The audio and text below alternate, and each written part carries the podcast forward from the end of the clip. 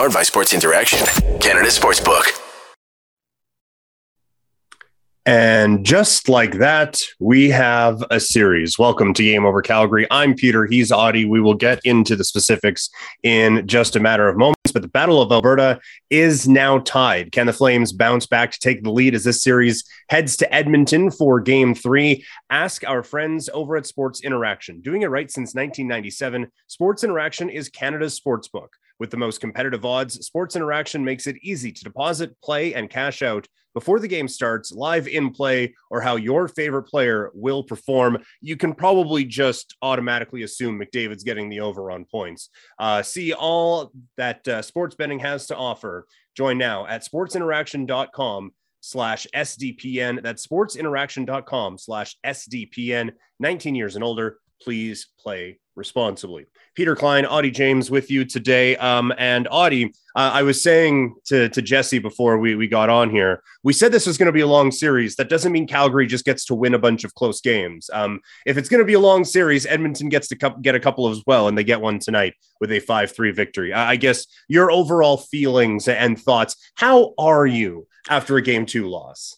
Well, I'm I'm as well as I can be. I think. Um, especially given that it was a late one too. It was an 8:30 local start, and uh, I apologize if you're watching on the East Coast. This is uh, all hours of the night. It's approaching 2 a.m. So uh, feel for you there if you stayed up for this one, especially if you stayed up for this one on the East Coast as a Flames fan, because they looked good through 20, but they failed to look good for the remaining 40 of this hockey game. It was uh, definitely one where Edmonton had full control and full throttle. We saw some flashes where Calgary could uh, potentially do something, but they didn't end up doing anything.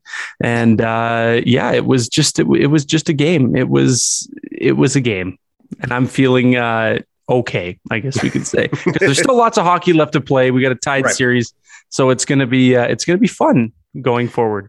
Yeah, it is, and it did really seem like um, Calgary kind of started to falter a little bit. Like they they looked how or they they played how I felt as this game yeah. went along where it's getting a little bit late. I mean, I know it's late in Eastern time. It's it's not early here.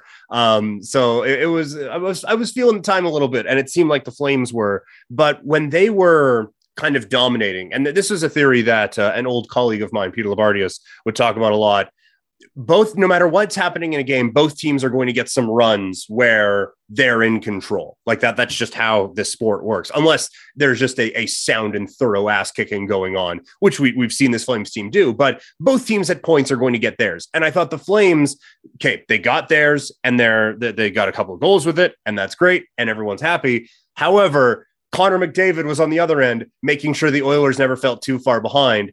And then when Edmonton started to take over, because a lot of it was not five on five, it, it didn't really feel like there was anyone from the Flames who was like, all right, boys, here we go. Like, I'm not saying someone needs to be Connor McDavid, but someone needs to at least try. And I didn't think there was enough of that in this game from a Calgary perspective. No one really took over. And I think that's kind of what you were trying to get at here. And you yeah. put out a good tweet earlier in, in the game where it, it spoke true to just about the entire hockey game uh, when McDavid has the puck, it just always seems like there's I can't remember the exact verbiage you use, but there it always seems like something's going to happen, or uh, or there should be danger on the loom. And I felt like that. I didn't feel like that last game as much, and mm-hmm. this game it just felt like every time he had the puck, it was uh, something something good was going to happen, and uh, he had a lot of good chances. He found the back of the net. He set up a lot of good opportunities. Uh, he held Andersson's stick and they end up scoring on that play, which drove me bonkers. Um, which we can maybe talk about the officiating in this game mm-hmm. too, which was uh, I think they let this one get away. But yeah, he uh, he's something else, man. He's you know I found that this game specifically, how many times are you going to let the best player in the on the planet uh, be open on the doorstep? Yeah. You know, you look at look at that goal that he scored. And then there were other opportunities throughout the rest of the game where he's just wide open. Nobody's covering him. That that goal he scored, you could blame it on Zadorov for taking the body and putting himself out of position. But uh, yeah, he just seemed to always be open, and there was no contest. Yeah. Um, a, a, couple of things. One, there is no in position on McDavid. There, no, there are just very there are just varying degrees of being out of position. He's that's so true. Good. Um, but no, like I, I I said again to to apparently Jesse and I had a great in depth conversation before you got on. Um, but I, I was saying to him, anytime McDavid touches the puck, and the Oilers don't score or get a penalty or, or, get a power play, it feels like a win. That's yeah. that is how dominant McDavid was in this hockey game, especially in the first half of it. And in the back half of it, Zach Hyman just decided he was the best player in the world because um, he had a phenomenal game and he was able to capitalize on his opportunities. But no, that this was for the at least for the first half of the game, this was the Connor McDavid show, and he really let the Oilers kind of get their footing as it, it looked again Calgary goes up two nothing, and it looks like they can start to take this game over and start to pull away. And McDavid is there to to not allow that. Yeah, it was. You know, I, I almost feel like responsible for a little bit. I put out a tweet after Smith lets the second goal in, and I'm like, "Oh, is Skinner going to start Game three? Like, ha ha ha, beating my chest." And you yeah. know, that comes that comes around to bite me in the ass, uh, apparently. But uh, you know, on that note too, I think Smith, as the game progressed, looked more and more calm and composed and and kind of like the Mike Smith that you know looked okay in the first round and and kind of finished the uh, finished the year for Edmonton the way he did. So kudos to him for sticking to it and finding a way, and the Edmonton Oilers for playing a pretty damn good hockey game. I mean, yeah. you got to give credit where credit's due. I know we mm-hmm. poo on the Flames for the way they played, but you know, you, you look at the other end and and there's an Edmonton team that put on a full performance and and they uh, they reap the benefits there. But yeah, all all in all, just a great game for the Oilers. I think too. Just they they yeah. played damn near perfect. Yeah, I don't want to go too far without getting to the chat, but just a, yeah. a couple more things to, to, kind of round this all out. Um, I thought we once again saw a Flames team that didn't make life difficult enough on Mike Smith. And yeah. again, in game one, Mike Smith just made life difficult on Mike Smith. But I, I felt like early on, the first shot of the game, Gaudreau gets that wrist shot, and Smith he did a thing that always drove me crazy when he was with the Flames, and he just fell over into it. It wasn't the full flop like we used to see, but as soon as that happened, I thought, oh, they got him. Like that, this is all that. This is not a good Mike Smith. Vintage night. Mike Smith. Yeah, exactly, yeah, exactly. And I didn't think there was enough done to take advantage of how just like riding the edge of the lightning bolt Mike Smith was in this. Um, but that that was just a, a thought there. Um, anyway, let's get to the uh, the, the, chat. I, am I'm imagining maybe not quite as positive as what we've seen the last couple of games. Yeah, from from what I'm seeing so far, at least. Uh, Mike saying worst officiated worst officiated, excuse me, game of the postseason. Pretty weak calls all around tonight. Yeah, I mean, I, I'm I'm I've always been Team Stripes because uh, I know how hard of a job mm-hmm. that is. You know, I I encourage people if you think it's that easy, lace them up and go try it out for yourself. So usually I'm pro ref. I, I still am for the most part, uh, but there were some calls tonight that maybe were questionable, or some calls that weren't made that should have been made. Uh, yeah. I, am looking right away at that icing that was waved off that led to the, oh. I believe it was the go ahead goal uh, for Edmonton. I think mm-hmm. it would have been the game winner. I think it was was that Hyman who scored that one. Uh, Hyman would have had the winner. Yeah. Yeah. So yeah, that was that was a bad play. I mean, the missed hold on McDavid behind the net, coming around the net, clearly, blatantly holding on to uh, Rasmus Andersson's stick there. It's it's tough, and I know it's tough because you know the play happens so fast, and you're not going to catch everything. And and you know I have all the respect in the world for officials, but I would agree that it was um, it wasn't the worst officiated game, I don't think, but it definitely wasn't the best. What do you yeah. think? No, I agree. And the, it it did seem like they knew that this game had the potential to get out of hand. Like yeah. with the way game one ended, it kind of felt like they they came in saying, We're not going to let this one get out of hand. We're going to keep them all in line. And in doing so, I thought it completely killed any flow that this game had for a long time. Um, and yeah, like some of them the, the, the McDavid one on on Andersson, that one doesn't bother me as much because just Rasmus Andersson's never getting that call on Connor McDavid. Like that's no just, that that's no. not one that is going to go. It would be lovely if they did, but they're not going to. But there were some other ones where it was like, really, this is yeah. this is what we were doing. Admittedly, on both sides, um, but yeah, I, I thought I, I, thought this was a pr- pretty poorly officiated game, and I thought they they they were so focused on getting in the way of the rough stuff that they got in the way of the hockey game. Yeah, no, I I wholeheartedly agree there. This one, uh, maybe Brady can lace him up for game three. Wouldn't be opposed to that. He's he's having the time of his life. I think uh, the story off the ice of Brady Tkachuk has been one to uh, one to follow for sure. He's yeah he's having the time of his life. Him and Big Walt. Uh, you can't give up those breakaways. You would want to stop from Markstrom on that, but you get, but you can't give quality players free shots mm-hmm. on uh, on your goaltender, which I would I would tend to agree with. The uh, yeah the last couple of goals there were definitely uh, you know some blunders there that that led to some open looks and, and open chances the other way. So yeah, uh, that was frustrating. Well, and this is a trend, right? Like we saw Dallas get behind the defense a couple times in the last series, and now it's happening again in this series. And it it seems just anecdotally, it seems like it's Gudbranson 100% of the time. Um, yeah. like that. It it seems like whenever there is someone in the chase position, it is him, and that that that's a problem. I I didn't like a lot from the Flames defensively in this game. I didn't like any of it. I don't think. No. Um, Aside from the Stone goal. Right. Yes. Exactly. Yeah. The, the man who can do no wrong, Michael That's Stone. Right. Um, I like Markstrom. A couple of those, it would have been great to get a save on, but I'm not putting this one on him necessarily. I thought he was substantially better than he was in Game One. I, I thought there were a few saves where he was able to like at least look at least similar to the the goalie who got a Vezina nomination during the regular season. It would have been great to get a breakaway stop on Hyman and, and Leon Draisaitl, but those are two top six players in the NHL. Um, like not, you know what I mean? Like they are top. Yeah, yes, you know they're I mean. top of the league. Right. Yeah. Exactly. Yeah. Elite um, players. Yeah, the, the, they are guys who would be on first or second lines anywhere in the National Hockey League. So, for for those guys to score on those, it's fine. It's it's the defense that that led them to that. Also, this is something that bugged me a little bit. I understand the mantra in hockey uh, is now and forever has been, oh, just put the puck on net and something good can happen. You know what else can happen? It can hit a freaking shin pad and said Zach Hyman going that way.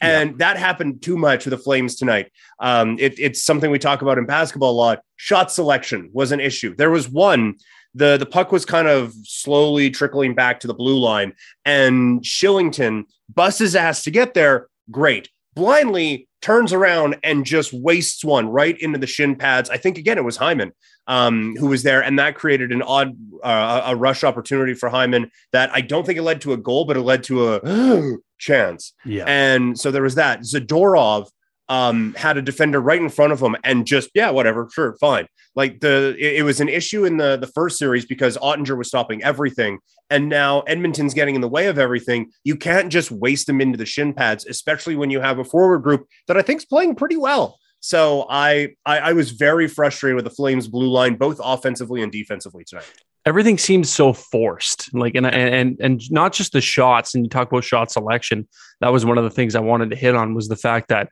you know the opportunities were there but they're throwing them you know into a lane that has a body in front or mm-hmm. you know the, the, guy's two feet in front of you he's more than likely gonna uh, gonna stop that one but another thing too i think a lot of passes in the offensive zone especially on the power play were just forced trying to go cross ice and you know you, it hits two or three sticks bounces out of the zone I, am not trying to say that Gaudreau played a bad game, but I think he needs to trust his shot more on the power play because mm-hmm. it seems like he just was always looking for that pass, and Edmonton is reading it perfectly every single time. Yeah. Uh, they're they're they know where to go. They know where to put a stick. They know where to put a leg, put a body, and uh, and they break that pass up. Same with that uh, that little play they set up where uh, they got this time it was Toffoli down low, they got the guy on the wing who puts it down for Toffoli, and then it's either Gaudreau or Lindholm or whoever in front of the net. They try to go tic tac toe, and I see them trying to do that again and again and again this playoffs, and it hasn't really worked. Uh, mm-hmm. Uh, so I think it might be time to revisit that. And uh, one other thing, how badly does uh, does Daryl and uh, and the rest of the Flames miss uh, Tanev right now? Oh man, how much is this being like? You know, look, he's sitting up there like probably chomping at the bit because he knows that uh, that that he can make these stops. But my goodness, it's starting to become more and more evident that uh, that he's more uh, he's crucial on the blue line. Yeah, it's as great as the Stone story has been. When McDavid's out there and Michael Stone is also out there, it concerns me greatly. Um, and the same thing for Zadorov and Gudbranson. Like there's just there's a lot of minutes being chewed up on this blue line by guys who I'm not comfortable defending Connor McDavid, and that's kind of something they're going to have to do. And now Edmonton gets last change so they can kind of mix and match. Now, they, they kind of mixed and matched in this one where they just had McDavid playing the entire game, it felt like. So, yeah, he gets every yeah. matchup because he's not coming off of the ice. At least that's what it felt like. But no, I am in 100% agree, agreement with you. This was the one where I thought they they really missed Tanev. Um, just hypothetically speaking, I don't I don't know if we see Tanev in this series. We're we're not going to get an update on it. He's taking part in morning skates at Yeah. least, and you feel like if it wasn't like if if he wasn't doing well, that would be almost malpractice to just have him going out there. So Yeah. you feel like maybe he's close, but let's just in the world of hypotheticals, is if he is back in for game three, I don't know if you take Stone out. Um, Ritchie scored tonight. Do you take him out and go back to the 11 7? Because if you don't, I don't hate the idea of putting Kylington up in the press box for at least a game. I don't think he's played very well. I would 150% agree with you. I I don't think he's played well really at all uh, this playoff, especially this series. Uh, I say you probably that that's probably the move you make. Uh, Brett Ritchie has two goals in two games this series, and I don't know if you you just keep riding the hot hand. Same thing with Michael Stone, who's who I think had some flashes tonight of of not looking so hot, but for the better part of the game was you know in on everything, was busting his ass to get back, and uh, I think all in all played decently tonight. But yeah, that's that's the thing too. Is is what do you what move do you make now? And and I think the the logical one, like you said, is is to uh, to have Kylington have some time time off, maybe a game or two, depending on how game three goes. Mhm. Uh, and you go from there. You reevaluate because I I mean, I just I don't think he's doing.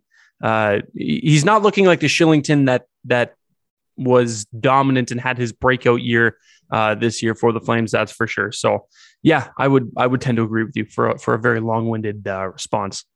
No, no, that's good. Um, because I I think you nailed it. Like it just you're right. He just hasn't looked like himself in this at all. Um, I, I want to kind of double back to the the Gaudreau conversation a little bit, and this was a tough one for him to get going in because, as we talked about, there was a lot of special teams, and when the Flames are killing penalties, Johnny Gaudreau is sitting on the sidelines, and there was a lot of penalties, especially in that second period, as Edmonton was starting to come back. So I'm not putting all of this on him, but it's it is a tricky one to kind of um to, to kind of uh, assess how that top line played. I noticed him a lot. This was another one where I thought Matthew Tkachuk kind of faded into the background a little bit. Yeah, no, I I totally agree, and that kind of comes back to uh, one of the comments here. Hmm. Uh, where the heck is it here now? Uh, basically, if I can find it, uh, yeah, first two lines getting uh, getting jabbed for minutes here, but that kind of you know it makes sense if you circle back to the fact that they did spend a lot of time uh, killing penalties and and in turn playing in their own zone, which we know that that Gaudreau line doesn't play a lot in their own end. They they Mhm. tend to play uh, more offense than they do defense. Partner that with the fact he's not a penalty killer. He's not going to be on the ice nearly as much as uh, as as that special teams unit will. And yeah, to your point about Tkachuk, it's it's funny you mentioned that because I was thinking about that too. I was like, my goodness, this guy's had a couple good games, and all of a sudden, you know, we're back to uh, face on the back of the milk carton kind of thing. Like, where where is this guy? Uh, this is not really what we expected or or thought that uh, Matthew Tkachuk would bring in a playoff series. I just hope that in Game Three he he proves us wrong and makes us eat crow and and uh, and comes out and and and does what he does, plays Mhm. that Matthew Tkachuk gritty gritty game. Um, but yeah, all in all, I don't think he, he wasn't very noticeable, which uh, which is not very characteristic of Matthew Tkachuk. Yeah, yeah, and I, I wonder if the the referees kind of, for lack of a better term, neutering this game kind of took Matthew Tkachuk out of it a little bit because they, they were making it very clear that like someone was getting an advantage off of those scrums, and I wonder if Matthew Tkachuk was like, "All right, it's just it, it's not my night to be doing this kind of stuff." Yeah, that's and, and that's it too. You don't want to put your team at a disadvantage even more than uh, than they already are, killing as many penalties as, as they had to in this uh, in this game. So I don't know. Yeah, that could definitely have have played a factor. And like I said, I just hope it's a it's a different Matthew Tkachuk for Game Three. Um, as you are looking at the looking at the chat, I, I guess anything else standing out to you from the chat before we, we move on to another subject here? Um, yeah, just a couple here. Yeah, sorry, it was Bradford that that mentioned uh, the the point about the uh, the lines Hmm. there, uh, the top line not getting as many minutes there, and uh, Susie backing up on that one, saying, "Yeah, 22 Pims will cut into some guys' time on ice. Gaudreau doesn't play on the PK. Uh, refs sucked on the, in this game on both sides. We already talked about that. Maybe it wasn't uh, as bad. Uh, what farm reference does Sutter make tomorrow? Oh, That's a good prop bet. that is that. what did he say really today? good. Did he did he have one today? Uh, or did or was it? Recall. I think that I think today's was just the uh, any changes to the lineup. Not that I know of.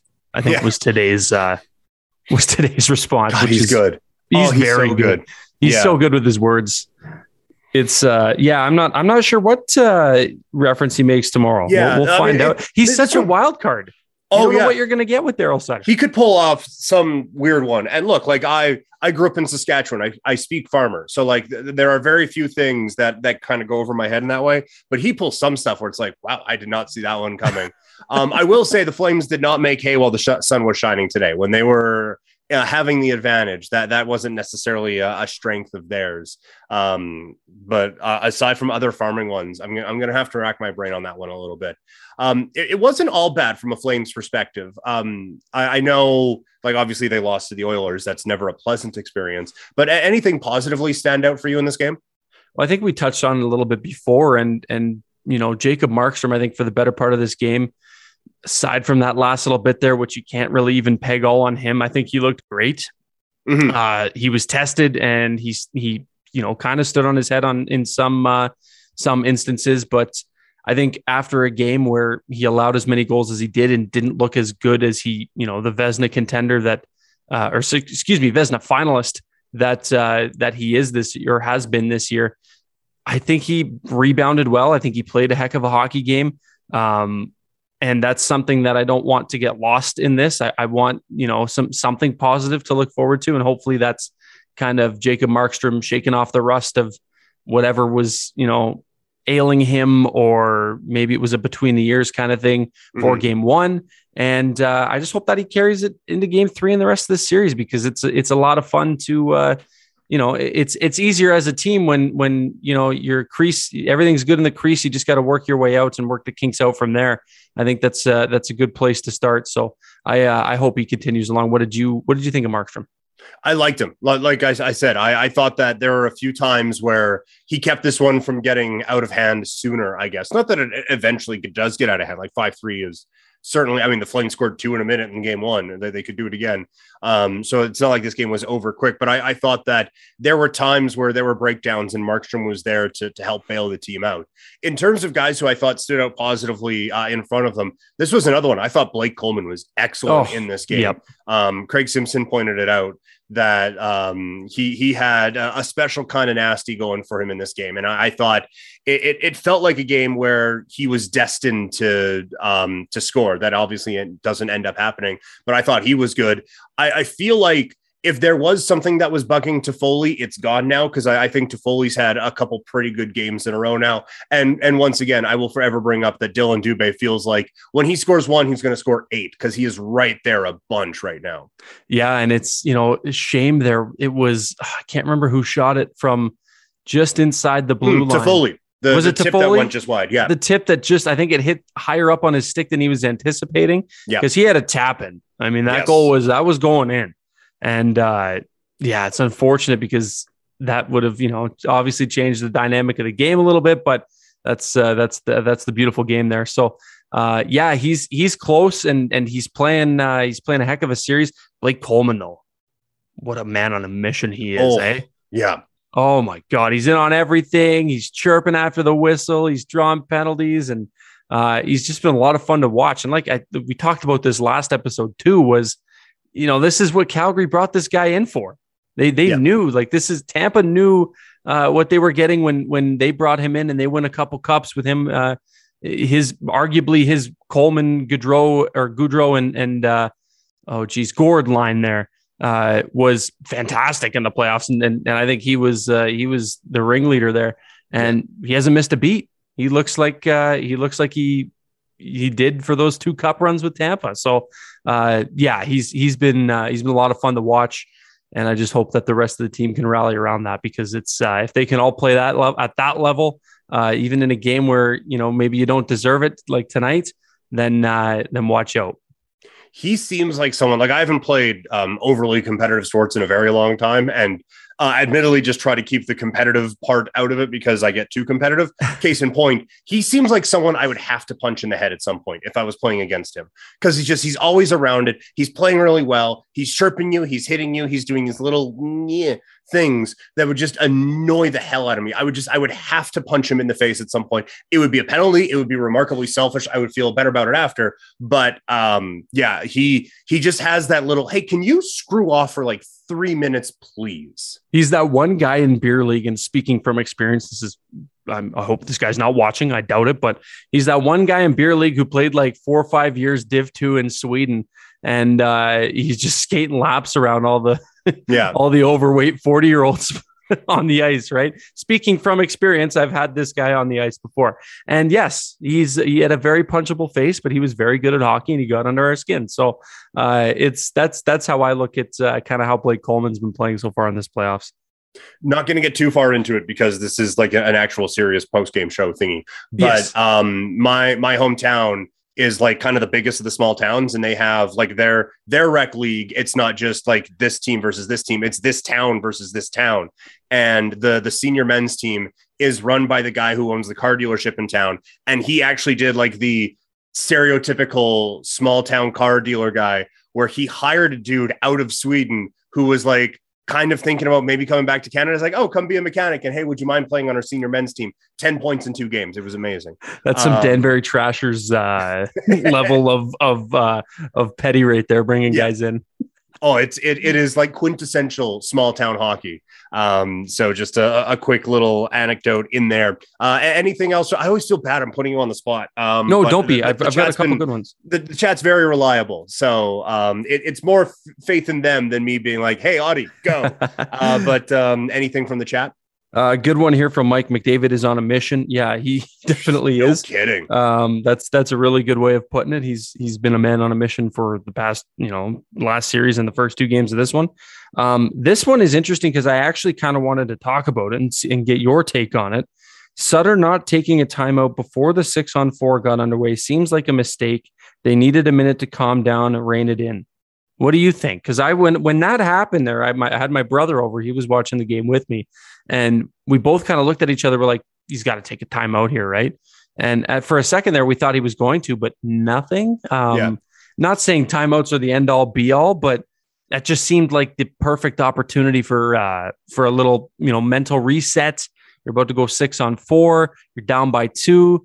You got a timeout to use. Why don't you use it? What do you, what did you think?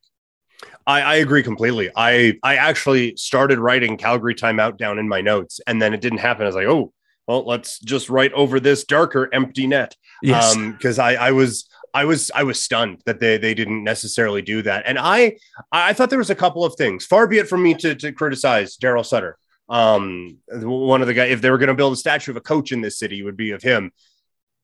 I get the fourth line was like great considering they're a fourth line in this game two shifts in the last four minutes when you are down by two goals. And look, they were two good shifts, but there is a ceiling to what those guys can do. And it, I, I, I, I hated that. I, you have enough I didn't like talent, that one bit. You have enough talent on the top nine that you just kind of have to roll through it. And then if they're a little bit tired, take the time out, like you mentioned. I, I thought at some point you staple those guys to the, the, the, bench and say thank you for your services in this game. But it's time for our big boys to take this one home. Yeah, I think I think they started. Uh, they got that start there mm-hmm. at the six on four, and I kind of looked at my brother. We looked at each other like, really? Like with four minutes and twenty three seconds or whatever it was left in this game, you're down by two and you're going to roll out this line to start like and don't get me wrong like you said they actually you know had a pretty productive shift. It didn't lead to anything, but they were able to, you know, get some offensive zone time and and a little bit of pressure and, and set something up. But yeah, like yeah. you said, they're not gonna they're not out there like their ceiling is is much lower than uh pretty obviously much lower than uh than the rest of uh the forward groupings there. And yeah, that was a bit of a head scratcher too. The timeout, the lack of the timeout threw me off, and then the fact uh, th- their deployment uh, really threw me off as well. So I don't really know what the mindset was there. I know better than to question Daryl. Right. That one was a bit of a head scratcher. Yeah, Daryl's forgot more about hockey today than I'll never know in my life. But right. that one, yeah, I, I, didn't like that one at all. Like you said, like it, it, was a good fourth line shift, but they didn't need that at that point. That it no, if they did that in the second period, that's a hell of a shift. But to do that with four minutes left, basically what you have done is killed off an, uh, a minute of that clock. It's a good shift to. You, that's you a good shift to take when you have the lead. Yes, that's oh, that's it. Yeah, if if you're up by two late and you have that shift, oh my word, what a shift that is. We're right. We're, we're writing poetry about it to this day. Uh, but yeah, no, that one.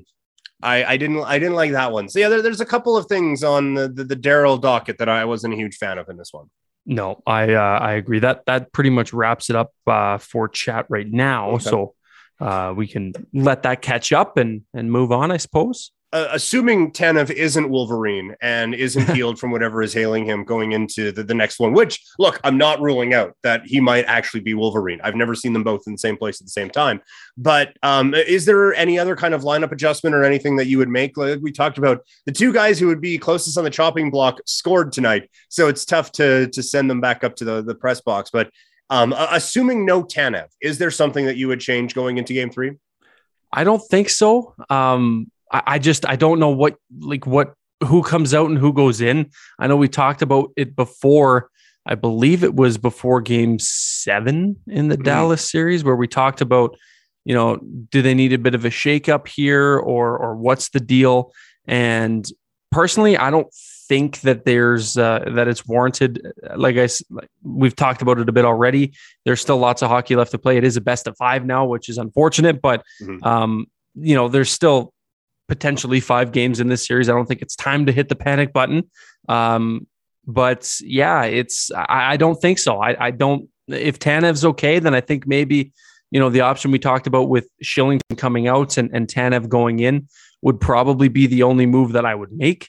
Um, but beyond that, I don't think that there's anything drastic. And it's funny because I've seen some people on Twitter say, "Does Vladar start Game three? To which I think is is ludicrous um, just because of the fact that I don't think you you, you pin this loss on him. We talked about no. that already, and I don't think he looked particularly bad. Uh, so that would be a backwards move. Um, yeah. So I know a lot of people on Flames Twitter are talking about it at least. So um, figured I would bring that up and, and squish that bug right away. But no, I I don't think that there's much I would uh, I would change. What are you uh, What are you thinking? No, I, I'm I'm the same. Like I, I think when I look at this, like the Flames did not play well. So I would like for there to be like something that you alter. But unless Tanev is coming back, I don't like. We, we already talked about this. I, I don't know if I'm trusting Ruzicka at this point. No, uh, I, I like him as a player. I think long term he has a fit on this Flames team. It's just not now. And I, I don't know like throwing Val Sutter has some kind of hate on for for Valimaki, and now Valimaki hasn't won him over yet either. But um, like I, I, I would kind of like Kylington to have a night off, but there isn't if no Tanev, there, there isn't an, an obvious option to throw in there. And then with the the lines, I don't know if you juggle them around at this point. Uh, another one who like it's it's not the end of the world, I would love it if Jarnkrok would show up in these playoffs. Like we we haven't seen it really at all yet, and he is, he has turned into one of those guys where he'll touch the puck in the second period and it's oh right, we got that dude. I forgot about that. He I think he needs to have a bit more of an impact coming up here in Game Three. So I think the pieces are right and they're in the right spot. They just have to do what they're supposed to do now. Yeah, he's quite literally the forgotten cousin uh, in terms of being related to Lindholm there. Mm-hmm. But uh, yeah, and you know what? He had a great chance there. I think it was in the third period. He was coming up the half wall with the puck on his backhand, and he just tried to throw. He just threw it on net, and I think it stunned Smith because he just had to make a reflex save, and he ends up making the save. But it kind of took me by surprise. I was like, "Damn, was that really Jarnkrok's best chance? Probably this entire playoffs." Probably was a fluke backhand off the half wall that Mike Smith wasn't expecting, but he still made the save on. And then I'm like, yeah, that that probably was his best chance. Um, yeah, zero, pretty much zero offense to report of. I think he had one, maybe two assists since coming over from Seattle, mm-hmm. uh, but not a whole heck of a lot coming from him. And it's disappointing because I was really high up on bringing him here uh, before the trade deadline. I talked about it on other shows about potential trade deadline targets, and Calle Jarnkrok was one of those people. So it was uh, it, it's it's frustrating, and I'm sure it's frustrating for him. And and I don't want to be overly critical because you know the rest of the team for the most part is playing pretty well. Um, but yeah, it would be really really opportune for him to uh, to come out here in Game Three and uh, and at least get one. Just just get yeah. one. Get the monkey off your back and uh, and build on that from there because he's clearly snake bitten. he's had a few opportunities, but uh, really hasn't mustered up to anything.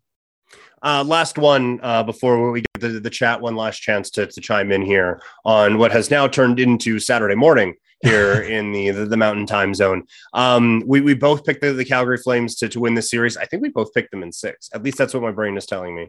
Um, yes. ha- has anything in the first two games changed your opinion on that matter?